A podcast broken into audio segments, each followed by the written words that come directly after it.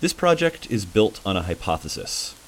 There are moments in history when the status quo fails. Political systems prove insufficient, religious ideas unsatisfactory, social structures intolerable. These are moments of crisis. During some of these moments, great minds have entered into conversation and torn apart inherited ideas, dethroning truths, combining old thoughts, and creating new ideas. They've shaped the norms of future generations. Every era has its issues, but do ours warrant the conversation? If they do, is it happening? We'll be exploring these sorts of questions through conversations with a cross section of American thinkers, people who are critiquing some aspect of normality and offering an alternative vision of the future, people who might be having the conversation. Like a real conversation, this project is going to be subjective. It will frequently change directions, connect unexpected ideas, and wander between the tangible and the abstract. It will leave us with far more questions than answers because, after all, nobody has a monopoly on dreaming about the future. I'm Angus Anderson. And I'm Micah Saul. And you're listening to The Conversation.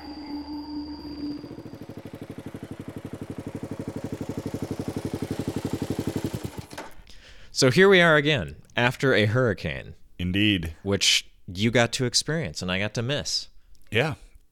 I was very lucky. I lost internet for 30 minutes and had to stop playing video games online and just had to play them single player. Boy, the 21st century is difficult, isn't it? It really is. It makes you think that all of the problems in this conversation are so far away. Exactly. As long as you don't look outside the window and see some sort of like giant wave coming over the shore in Red Hook or somewhere else in Brooklyn. Yeah.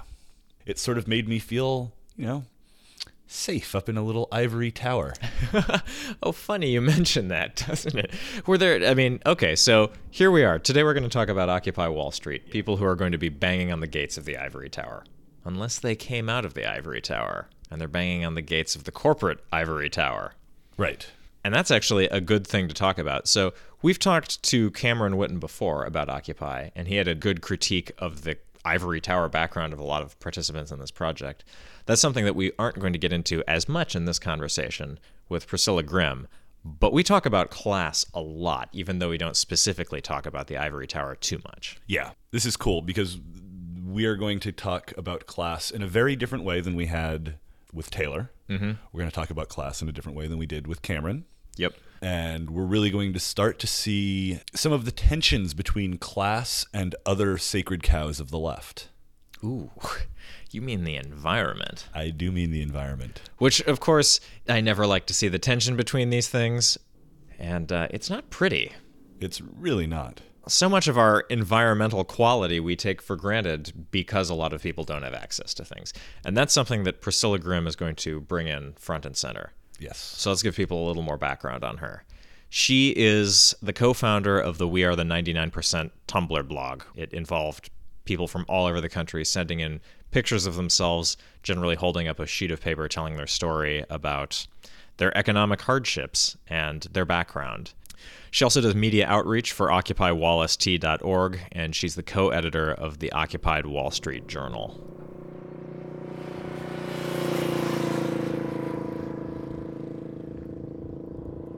Well, I mean, there's a couple different ways I got involved in Occupy. The first is I've been an activist in one way or another since I was a teenager, which is many, many, many years at this point. I had not been an activist for like several years before Occupy because um, I have a daughter and she's nine. And having a child and working and going to school full time does not lend a lot of extra time to do activist work. I was on Facebook and looking at a video that had just come out. It was this band called Manu Chao. And they had brought organizers in to their concert and talk about this action that they were going to do called Occupy Wall Street. And the minute I heard it, my brain exploded. I was like, this is gonna work. At that time, I'd lived in New York, you know, over 10 years. And the financial district, if you're ever there during the daytime, like it's so buttoned up and so sterile and so without organic life to even think about the idea of activists in that space it didn't matter if it was 15 of them it was going to make the papers it was going to make the news people were going to pay attention to it so i found this great website called occupywallst.org and they had a lot of information to basically make this happen out of nowhere. The closest thing to activism that I had done prior to this, like the most recent, was I worked with this organization called the Association of Independent Video and Filmmakers. And we had worked on a national action that I had actually designed to help fight back against media concentration. And one of the tools in my belt was utilizing the Indymedia Network online. And this is a network of websites in which anybody can post to. And so what I did was I sat down and posted on 60 different sites in one night. Occupy Wall Street is going to happen. You better come out. It's going to be the biggest thing. You're going to want to tell your kids about this. And it worked. so you just did it. I just did it. And because I was like, well, here's the information. I know how to disseminate it. I'll do it. And so the next week, I wound up going to an organizing meeting at Tompkins Square Park, and I met up with somebody who was. He's like, "Oh, so what? What have you have you been involved or anything?" I told him about the Indymedia thing, and he was like, "Okay, come with me. This is the outreach group. Just sit here, listen, contribute, and I'm putting you on the organizer list right now. So it seems like you're kind of going about your life. Yeah. And it's like this thing just blows up, and next thing you know, you're in it. Yeah. Well, I was I was unemployed too at the time, and I had student loans. I was going to school, so I was in a really kind of privileged moment. So there was a lot of things that a lot of support base that I had so that I could dedicate time to it. I really kind of feel that like everything I did prior to that was so that I could perform as I did then. What made that an important moment and what was the statement that you wanted to make? Well, you know, I grew up in a small town in Tennessee. You know, I'm 38. Okay, so I'm almost 40. I was born in the 70s. I watched this small town move from this area where it was like mom and pop shops where my parents would get loans from the bank by just talking to someone where we had a guy that we would go to fix our car. It wasn't like ideal. You know, at the same time, my mom is Puerto Rican. She was asked to leave a city council meeting because she was Spanish and from New York. Yeah. So, and that was like in the 80s. But I watched, you know, this area of the country move from this place where you could you could make a living independently on your own, small business person, to a landscape that is covered with franchises and big box stores and these huge corporations that have no leniency for the communities around them, that don't treat their workers well. You know, trying to find jobs in that area of the country that were beyond like a McJob was close to impossible. And I basically kept moving north because it seemed like there was more opportunity of just places to get hired. I went from waiting tables in Tennessee where I was getting like $7 an hour or something to moving to Columbus, Ohio, I was making $250 a night. I hadn't seen someone make that much money in cash in a night that wasn't a drug dealer, mm-hmm. like in my life and all of a sudden I was like, "Oh my god!" And this was a he's the locally owned restaurant, you know, fine dining, whatever. But that wasn't didn't exist. And if it did exist down south, you couldn't work there unless you were white. And in New York, people think I'm white, but in the South, I'm dark enough for people to ask me where are you from, you know, and um, wound up working for NGOs here, and then I um found out this really weird kind of career called prospect research. And what this job entails, it's online research through uh, databases that are usually used by uh, attorneys for non big nonprofits. I worked for the New York Public Library and I worked for the Bronx Zoo.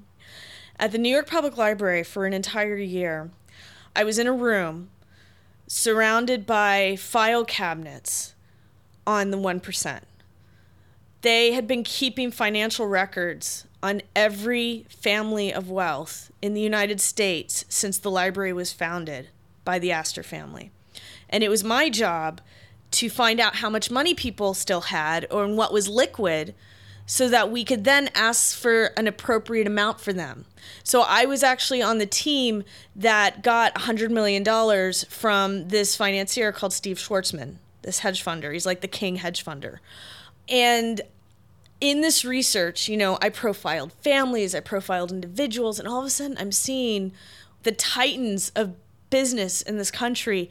None of them came from nothing. And, you know, you look at these families and they have generations of people who don't work. And, you know, from my activist background, all of a sudden I'm seeing names of children and grandchildren that I had seen in activist circles. And I'm like, oh, well, what do you know? How did they have money to not work for years and cause all this trouble that had no results? Awesome. All of the biggest, loudest activists on the left are children of privilege who none of this affects them directly. And that's why it all fails and that's what's wrong with the left and this is what i had like just gotten i mean and it made sense to me I was tasked with the privilege of putting together names for parties in which the net worth of the room was over $40 billion. That was my job. That's kind of inconceivable to me. Yeah, like the New York Public Library is like, it's the heart of wealth in the United States. You know, and it, it sucks because it's really amazing what they're doing. But again, a lot of these very wealthy people put their money into it because it's like a soft way to look philanthropic without actually affecting any real change. I sat in a fundraising meeting one day where this woman told her fundraising officer, I'm giving you $25,000 and you better make these ESL classes happen on Monday nights because that's when Rosita gets off her shift. Her maid so her maid could learn English. It's it's like you really pulled back the curtain and looked into a world that most people never get to see. No. How do you articulate that? So we've we've got this point of poverty, we've got this weird moment of where you're seeing the workings of kind right. of the upper upper classes of our society. Right. And then all of a sudden you're going along in your life and Occupy blows up. What's the biggest crisis it needs to address? Kind Corporate of. power. What is the state of corporate power in America today? Well, we don't have a government anymore. We have a management company that is run by corporate interests, meaning they give lots of money to elect candidates. I'll just be very generous and say they're not promising anything. But what they are promising is access access that you or I cannot have. It's a different phone call when I call up Mayor Bloomberg and say Barclays calls Mayor Bloomberg. Barclays just built a huge stadium in the middle of Brooklyn, paid a lot of money to make that happen to the city of New York. Mayor Bloomberg is going to answer the Barclays CEO phone call before me. Even though I've lived here for 12 years, I'm invested in the community. My daughter goes to a school here, but that makes no difference. But the Barclays CEO who's from London, he gets access because he built a stadium. What's wrong with that? What's not wrong with that? I mean, um, you're putting business interests ahead of your community. Instead of businesses having to give an appropriate amount in tax money to the government that can then support social services, NGOs in this country have to go and beg corporations for money. And what winds up happening is that these institutions that fund the NGOs will give just enough to keep it going, but not enough to actually solve the problem. You know, so so there's sort of a facade of cha- an institutionalized facade of change and reform, right? Which is just enough to be a steam valve, so there's no real change and reform. Exactly, exactly. And the problem is, is that we can't progress as a society. We're limited our abilities to evolve are limited um, because of this. Because As we're we're not able to dream further than the next paycheck. And when your worldview is that small, your ability to dream big and bright and positively is squashed. That's everything that's wrong with a corporately run environment. I mean, The Guardian came out with this thing this summer that, you know, there's over $21 trillion in offshore bank accounts held by about 90,000 individuals worldwide. Like, we would be looking at such a different Southeast Asia. We would be looking at such a different African continent. We would be looking at such a different society if those resources were put into worldwide healthcare if they were put into worldwide public transportation that people could depend on, things that help make us sustainable. So, if we follow kind of our status quo, yeah. where does this get us? Well, I mean, I think we're starting to see where it's going to get us. There was a big uh, New York Times front page story, I guess it was last month, talking about how uh, debt collection companies are now partnering up with uh, local attorney generals to be able to use their letterhead in their collection letters. So even though you're not going to actually go to jail because debtor prisons are illegal, they give the um, the idea, the impression that you could. Then for debtors prisons to be renewed, it's not that far a jump because already you're starting to socialize people into thinking that having debt is criminal and bad and it's your fault it's horrible enough for the attorney general to come after you. So, you know, because you have like this $3 billion prison system that is only going to go so far. You know, with the new Jim Crow, they have effectively silenced black and Latin men in this country because they're in jail, away, in a box, somewhere. You know, so we have that um, you know, an increased anesthetized society where everybody is on some kind of drug or another because you're ill in some way or another and you need to take a pill for that. So, you know, the drug companies have completely over medicated us. Then in our environment, I mean, we're starting to see it now, like how between the ice caps melting. I mean, I'm not a doomsday person where it's like, oh, we have six years to live. I hate those people. I want to hit them. But, you know, our climate is going to get a lot, a lot worse, and we're going to continue to see like big natural disasters. So you've got this massive class inequality that develops. Right. You've got Oh, but the one percent. This is the thing, though. But the one percent is not going to be affected by any of this. They go to their own schools. They have their own social gatherings. They have their own gated communities. They have their own transportation systems. They're completely divorced from the society. However, they're going to still need people to work for them. And they're going to wind up having people serving them food who don't have health insurance. And all of a sudden, they're going to be exposed to the same maladies that we're exposed to just because they're in the same room. And it seems like there's also and an it's issue. going in to be their own undoing, and society fails. It'll be awesome now. Well, and it seems like they're also wired into this big economy where if you lose the middle class or you lose, you know, the lower class and they're not buying on credit anymore, it seems like the 1% have a real crisis of wealth because they are ultimately wired into this larger economic system and they, they aren't the ones doing all of the buying. Yeah, well, they've never been doing the ones doing all the buying. I mean, we've done enough buying for them. we buy clothes that wear out in six months because we can't afford actual clothes that are made well. So we're in this consumer wheel that we have to keep going in. Right. And you talk to the more radical lifestyle kind of anarchist people. Like I was at a party one time where I was talking to some guy who had been profiled by Adbusters because he was a big climate change guy, and he basically told me all this stuff that I needed to be making my own food, I needed to be making my own clothes, I needed, you know. So you're telling me that as a working mother going to school full time, along with those responsibilities in which I'm at home studying most of the time, I should be making my daughter's clothes. I should be whipping up meals from scratch. Um, no. and the thing is that we don't need like drastic changes. We just need to remix it a little bit. You know, just to skew it just enough that it'll start to topple the whole thing. But you have to bring people on to help make that shift happen. And I was just like, and this is why you people fail I'm sorry. You It's like, a classism within environmentalism. It's total classism in every single way, and it's insulting. Is there a difference between an environmental collapse and a social collapse? It's mean, all are these ti- things so all- tied it- It's all that- tied together. It's all tied together. I mean, it's just like the Occupy saying about all of our grievances are connected. It's all tied together. None of this exists in a silo. I actually am more conscious of environmentalism than my friends who live outside of New York City.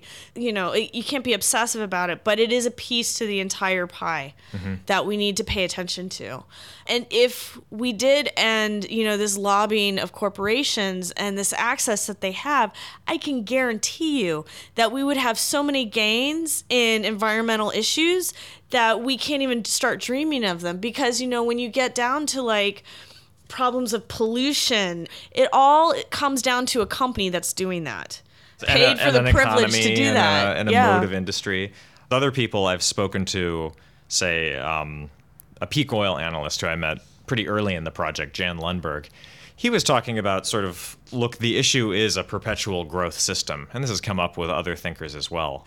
But people who've talked about the system is essentially kind of an environmental pyramid scheme built on limitless growth, whether of population or of Yeah. consumer goods, in a finite system. Yeah. Um, they say, look, even if the system was totally equitable and fair, it will burn out and collapse because it's just burning too much stuff up.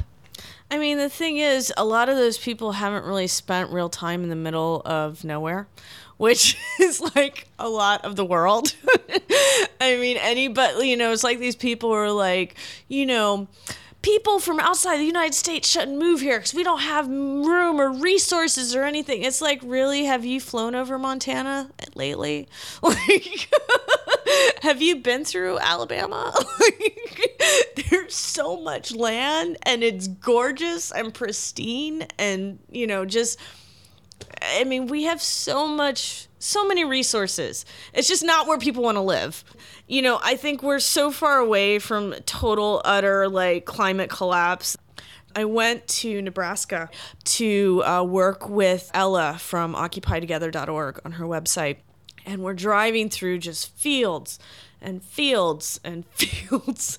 And um and she was like yeah there was this report that just came out a couple weeks ago that if we leveraged all of the wind power in Nebraska we could have electricity for all of middle America. And if Puerto Rico like put down like solar panels everywhere and you know wind turbines what what do they need oil for you know Yeah, I mean, I've spoken to a lot of people who are sort of energy systems thinkers, and they mm-hmm. talk about how if you look at the embodied energy of something like a wind turbine or a solar mm-hmm. panel, it stems back to all of these mines that are operated by gas powered machines. And there's really like, you get into this whole production chain that spider webs out from the windmill. So the windmill actually becomes really expensive and never even pays back for itself. Yeah. It taps into this big infrastructure of oil, which is just really cheap still, or coal, which is really cheap.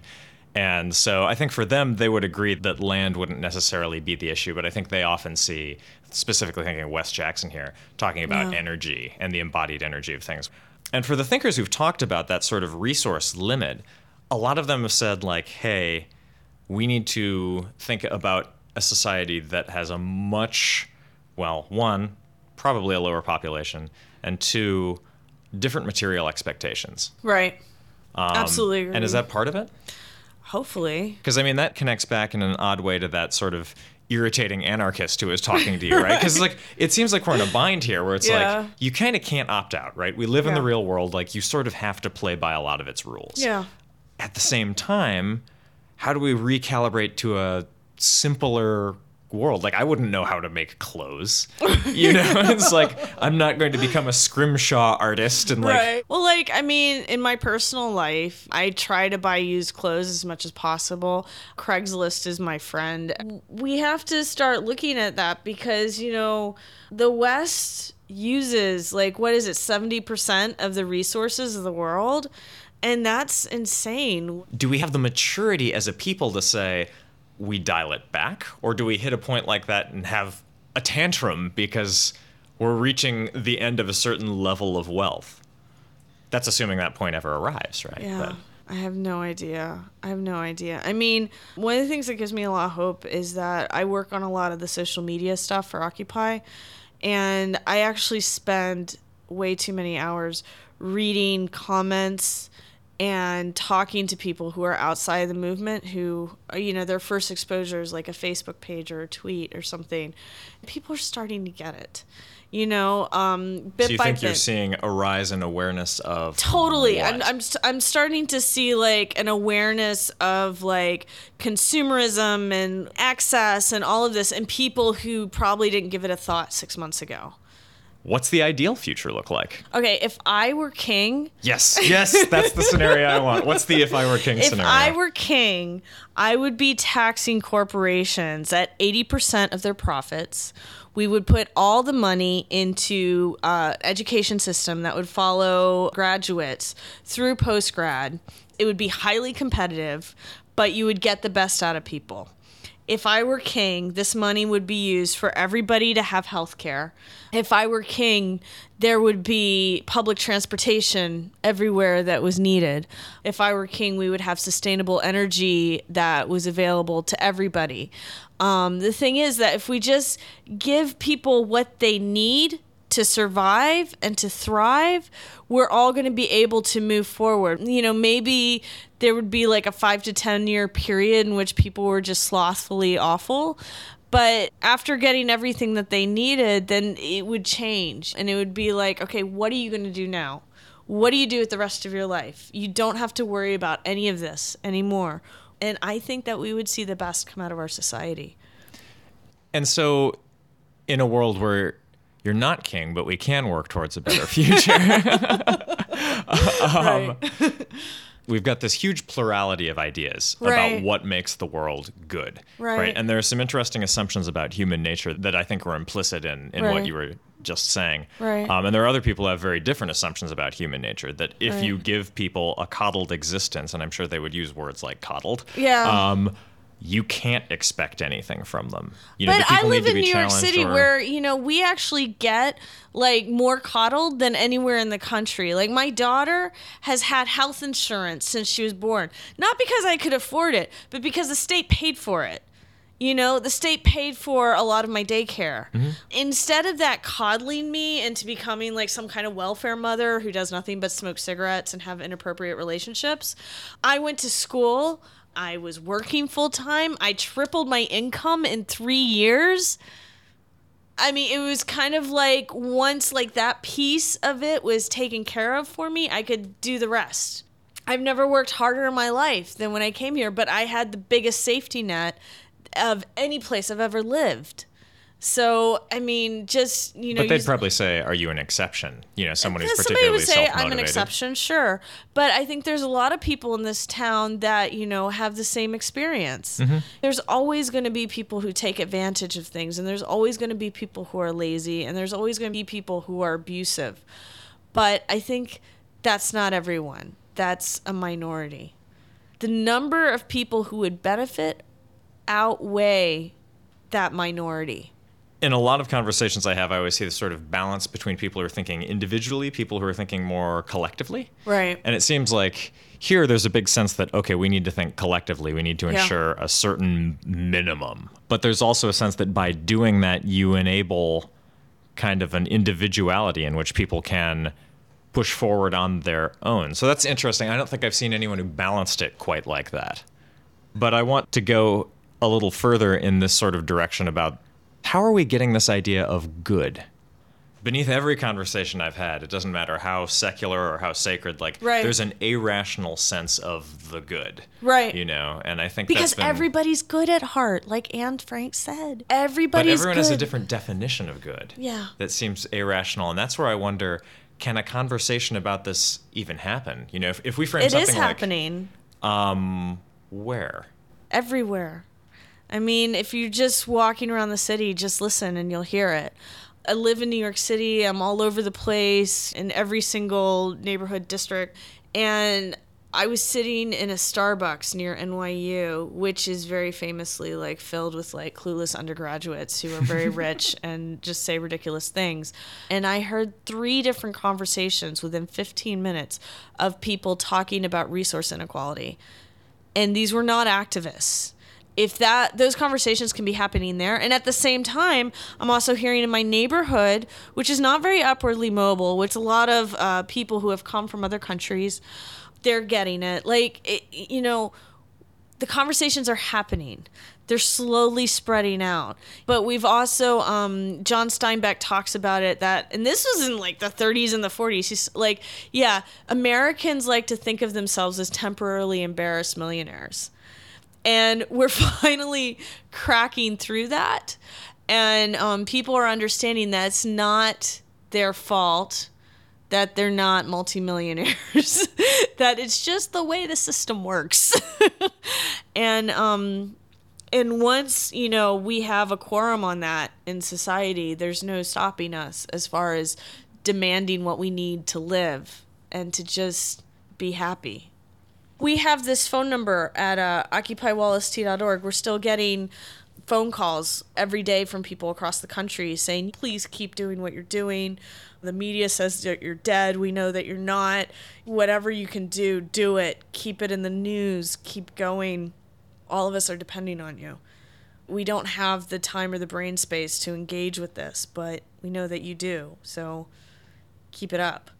so I mean, is is there a point at which it would feel like things weren't changing, at which you would say that's it, or is this something that you'll just always do?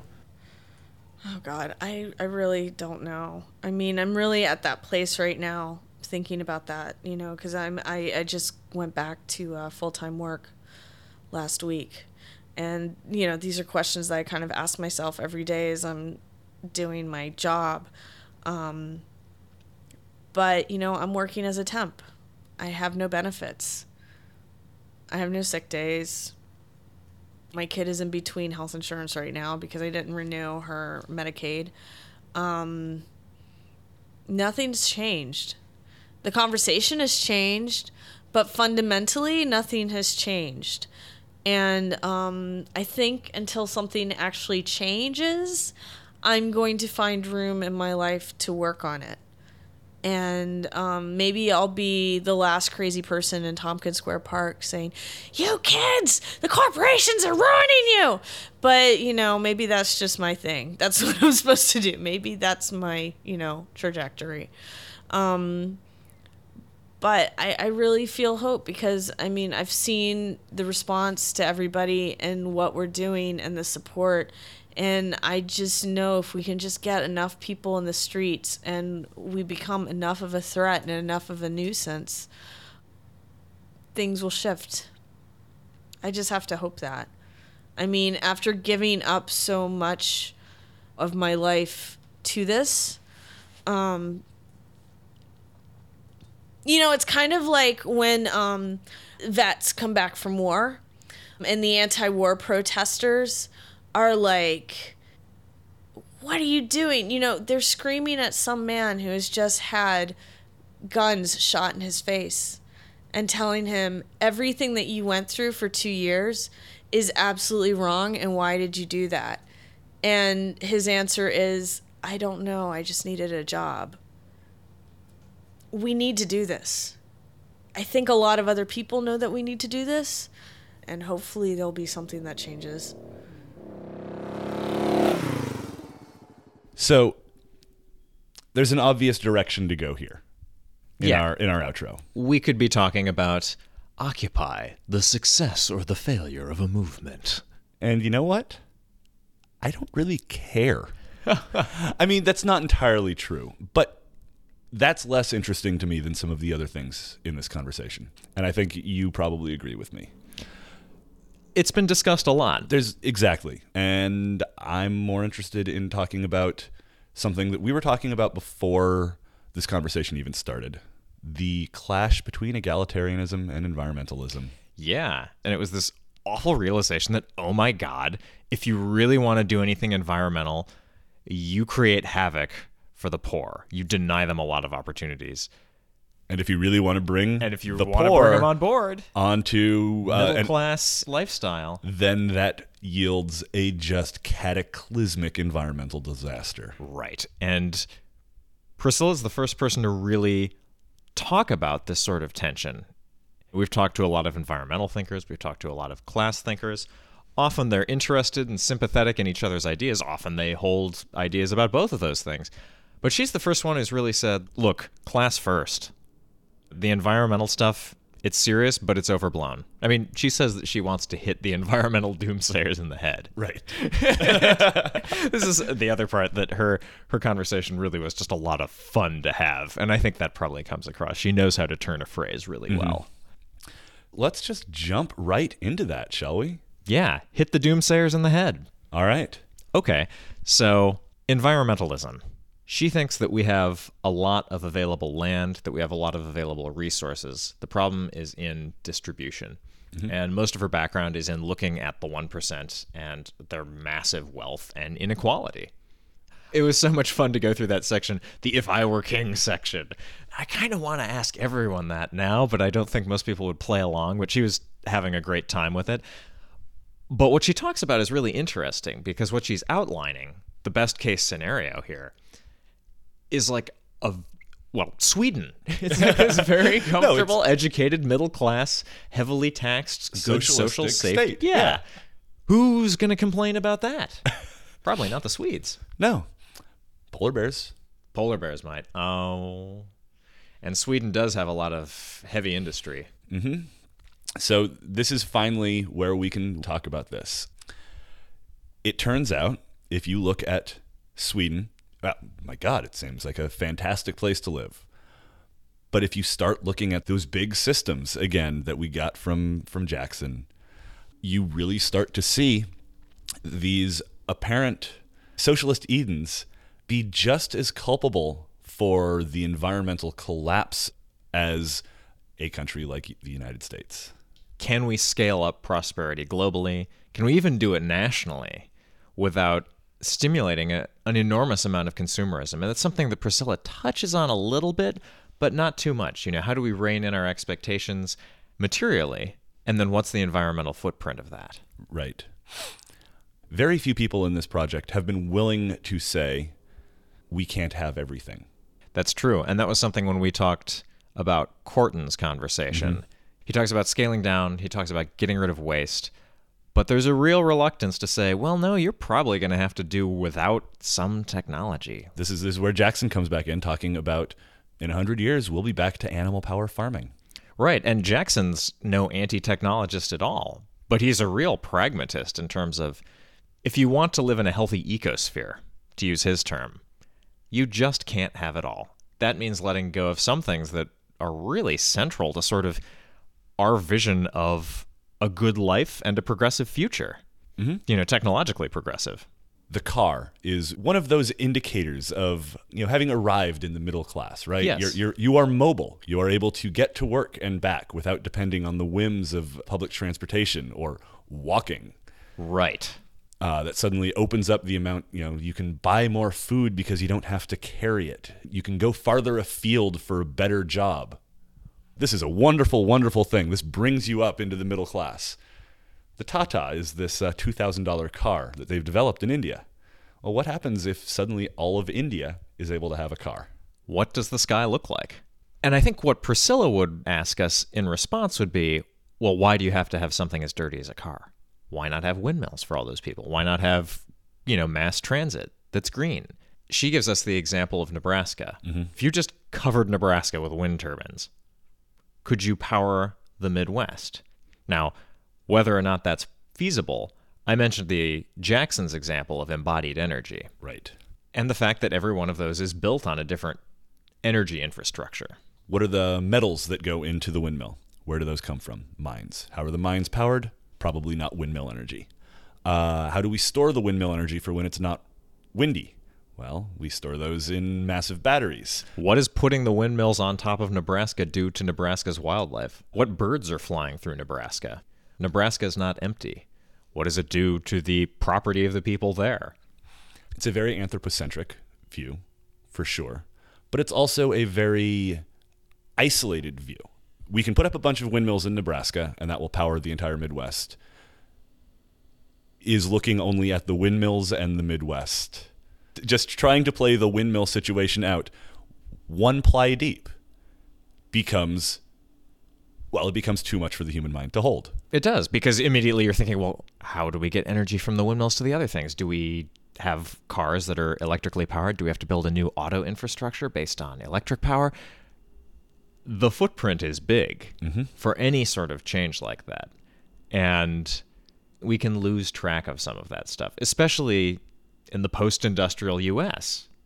When we have this conversation about what would we like in terms of an egalitarian United States, what does that mean for production in China? And something I think we've brought up before, even on top of that. Never mind the environmental issues. Is it even possible to bring everybody up to the same level? Right. Everything is made somewhere. Everything is is made from things that are mined or harvested And that's the Zerzan critique. And I suppose the response to that is, well, you can have all of those jobs be well paid. which comes down to some fundamental critique of the economy. Is that even possible to have everything be well paid, or is the economic system that we're based on does it fundamentally require some people to be screwed? And part of the economics conversation is always a psychological conversation. Is there always going to be someone who undercuts you, regardless of what the economic system is? All of these things get very deep, and at some point, it seems like by saying, I would really like everyone to be well paid, to work in all the jobs that currently exist, and then to have a middle class life in an environmentally sound world, is saying, I want utopia. We just talked to Claire Evans. Utopia is a hard thing to get into. Anything that's totalizing like that, right? Mm-hmm. It's it's difficult to think about how do you do that and still have a plurality. And it makes you wonder, I mean that ties us back into Torcello. Can you have a plurality in which someone isn't always doing better than someone else? Is hierarchy just inevitable with plurality? What a mess. Dear listeners, that was the conversation. That's why we're doing this.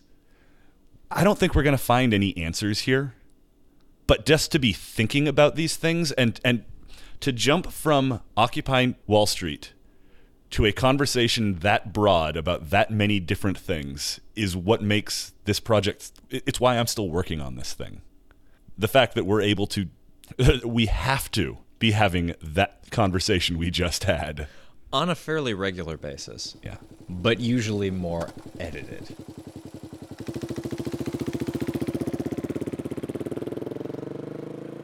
That was Priscilla Grim, recorded October 10th, 2012, at her apartment in Brooklyn, New York. This is The Conversation. You can find us on Twitter at, at Angus Anderson and on the web at findtheconversation.com. So, thanks for listening. I'm Angus Anderson. And I'm Micah Saul.